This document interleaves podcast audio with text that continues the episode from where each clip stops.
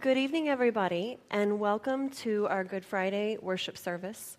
One of the things you're going to notice about this worship service, as compared to other worship services, is that the tone is very somber.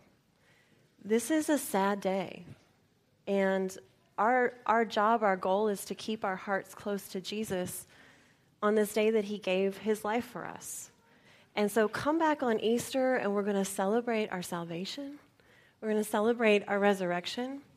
But I'm happy that you're here tonight because tonight we walk with Jesus and we understand what that cost.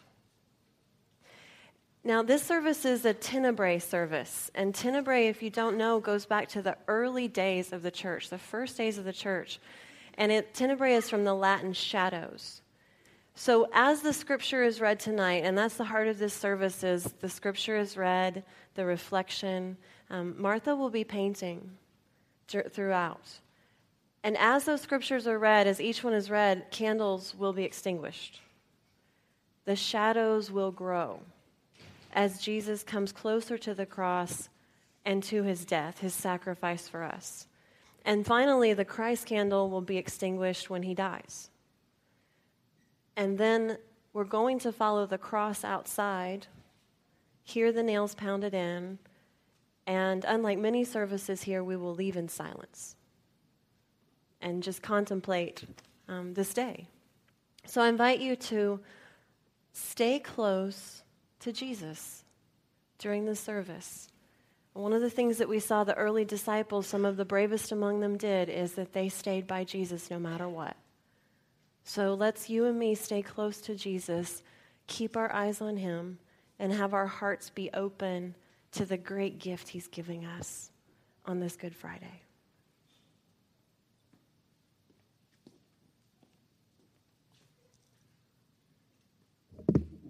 First reading is from the upper room to the garden, Mark chapter 14, verses 32 through 43.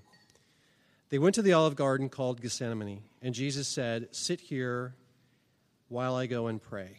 He took Peter James, and John with him, and he became deeply troubled and distressed. He told them, My soul is crushed with grief to the point of death. Stay here and keep watch with me. He went a little farther and fell to the ground. He prayed that, if it were possible, the awful hour awaiting him might pass him by. Abba, Father, he cried out, everything is possible for you. Please take this cup of suffering away from me. Yet I want your will to be done, not mine. Then he returned and found his disciples asleep. He said to Peter, Simon, are you asleep? Couldn't you watch with me even one hour? Keep watch and pray so that you will not give in to temptation. For the spirit is willing, but the body is weak. Then Jesus left them again and prayed the same prayer as before. When he returned to them again, he found them sleeping, for they couldn't keep their eyes open, and they didn't know what to say. When he returned to them the third time, he said, Go ahead and sleep, have your rest. But know the time has come. The Son of Man is betrayed into the hands of sinners. Up, let's be going. Look, my betrayer is here. And immediately, even as Jesus said this, Judas, one of his twelve disciples, arrived with a crowd of men armed with swords and clubs. The second reading is from Luke chapter 22, verses 54 through 65. So they arrested him and led him to the high priest's home, and Peter followed at a distance. The guards lit a fire in the middle of the courtyard and sat around it, and Peter joined them there. A servant girl noticed him in the firelight and began staring at him. Finally, she said, This man was one of Jesus' followers. But Peter denied it. Woman, he said, I don't even know him. After a while, someone else looked at him and said, You must be one of them. No, man, I'm not, Peter retorted. About an hour later, someone else insisted, this must be one of them because he is a Galilean too. But Peter said, Man, I don't know what you're talking about. And immediately, while he was still speaking, the cock crowed. At that moment, the Lord turned and looked at Peter, and suddenly the Lord's word flashed through Peter's mind. Before the rooster crows tomorrow morning, you will deny me three times that you even know me. And Peter left the courtyard weeping bitterly. The guards in charge of Jesus began mocking and beating him. They blindfolded him and said, Prophecy to us! Who hit you that time? And they hurled all sorts of insults, terrible insults, at him. At daybreak, all the elders of the people assembled, including the leading priests and the teachers of religious law.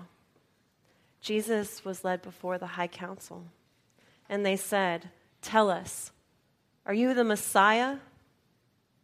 But he replied, If I tell you, you won't believe me. And if I ask you a question, you won't answer. But from now on, the Son of Man will be seated in the place of power at God's right hand. They all shouted, So you are claiming to be the Son of God? And he replied, You say that I am. Why do we need other witnesses? They said, We ourselves heard him say it. This is Luke 23. Then the entire council took Jesus over to Pilate, the Roman governor. They began at once to state their case. This is the man has been leading our people to ruin by telling them not to pay their taxes to the Roman government and by claiming he is the Messiah, a king. So Pilate asked him, are you the king of the Jews? Jesus replied, Yes, it is as you say. Pilate turned to the leading priests and to the crowd and said, I find nothing wrong with this man. Then they became desperate. But he is causing riots everywhere he goes, all over Judea from Galilee to Jerusalem. Then Pilate called the leading priests and other religious leaders along with the people, and he announced his verdict. You brought this man to me, accusing him of leading a revolt. I have examined him thoroughly on this point in your presence and find him innocent. Herod came to the same conclusion and sent him back to us. Nothing this man has done calls for the death penalty, so I will have him flogged, but then I will release him. Then a mighty roar rose from the crowd, and with one voice they shouted, Kill him! and release Barabbas to us. Barabbas was in prison for murder, for taking part in an insurrection in Jerusalem against the government.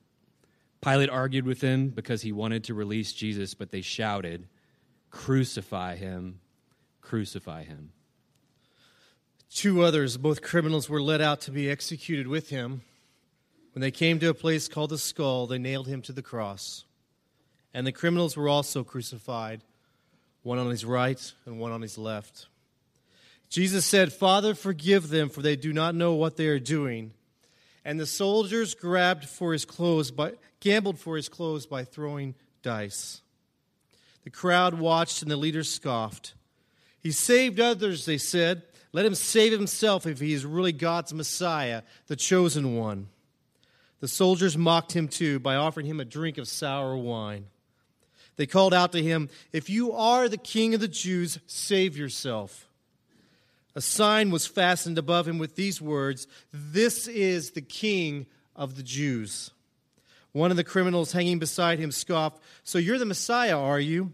Prove it by saving yourself, and us too while you're at it. But the other criminal protested, Don't you fear God even when you have been sentenced to die? We deserve to die for our crimes but this man hasn't done anything wrong.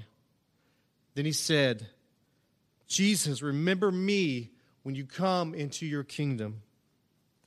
And Jesus replied, I assure you, today you will be with me in paradise. By this time, it was noon. and darkness fell across the whole land until three o'clock. The light from the sun was gone. And suddenly, the curtain in the sanctuary of the temple was torn down the middle. Then Jesus shouted, Father, I entrust my spirit into your hands. And with those words, he breathed his last. When the Roman centurion overseeing the execution saw what had happened, he worshiped God. And he said, Surely this man was righteous. And when all the crowd that came to see the crucifixion saw what had happened, they went home in deep sorrow. But Jesus' friends, including the women who had followed him from Galilee, stood at a distance, watching. Let us pray. Thank you, Jesus, for your sacrifice for us. We call this day Good Friday, not because of what was done to you, but what, for what you did for us. That as we look at your suffering and we know that you paid that price that we could be free, all we can say is that you are good. So good. Like the centurion, we too say, truly, not only are you righteous, but you are the Son of God. And we are forever grateful that you loved us enough to die for us. Go with us. Be with us as we wait. And meet us again on Easter morning. Amen.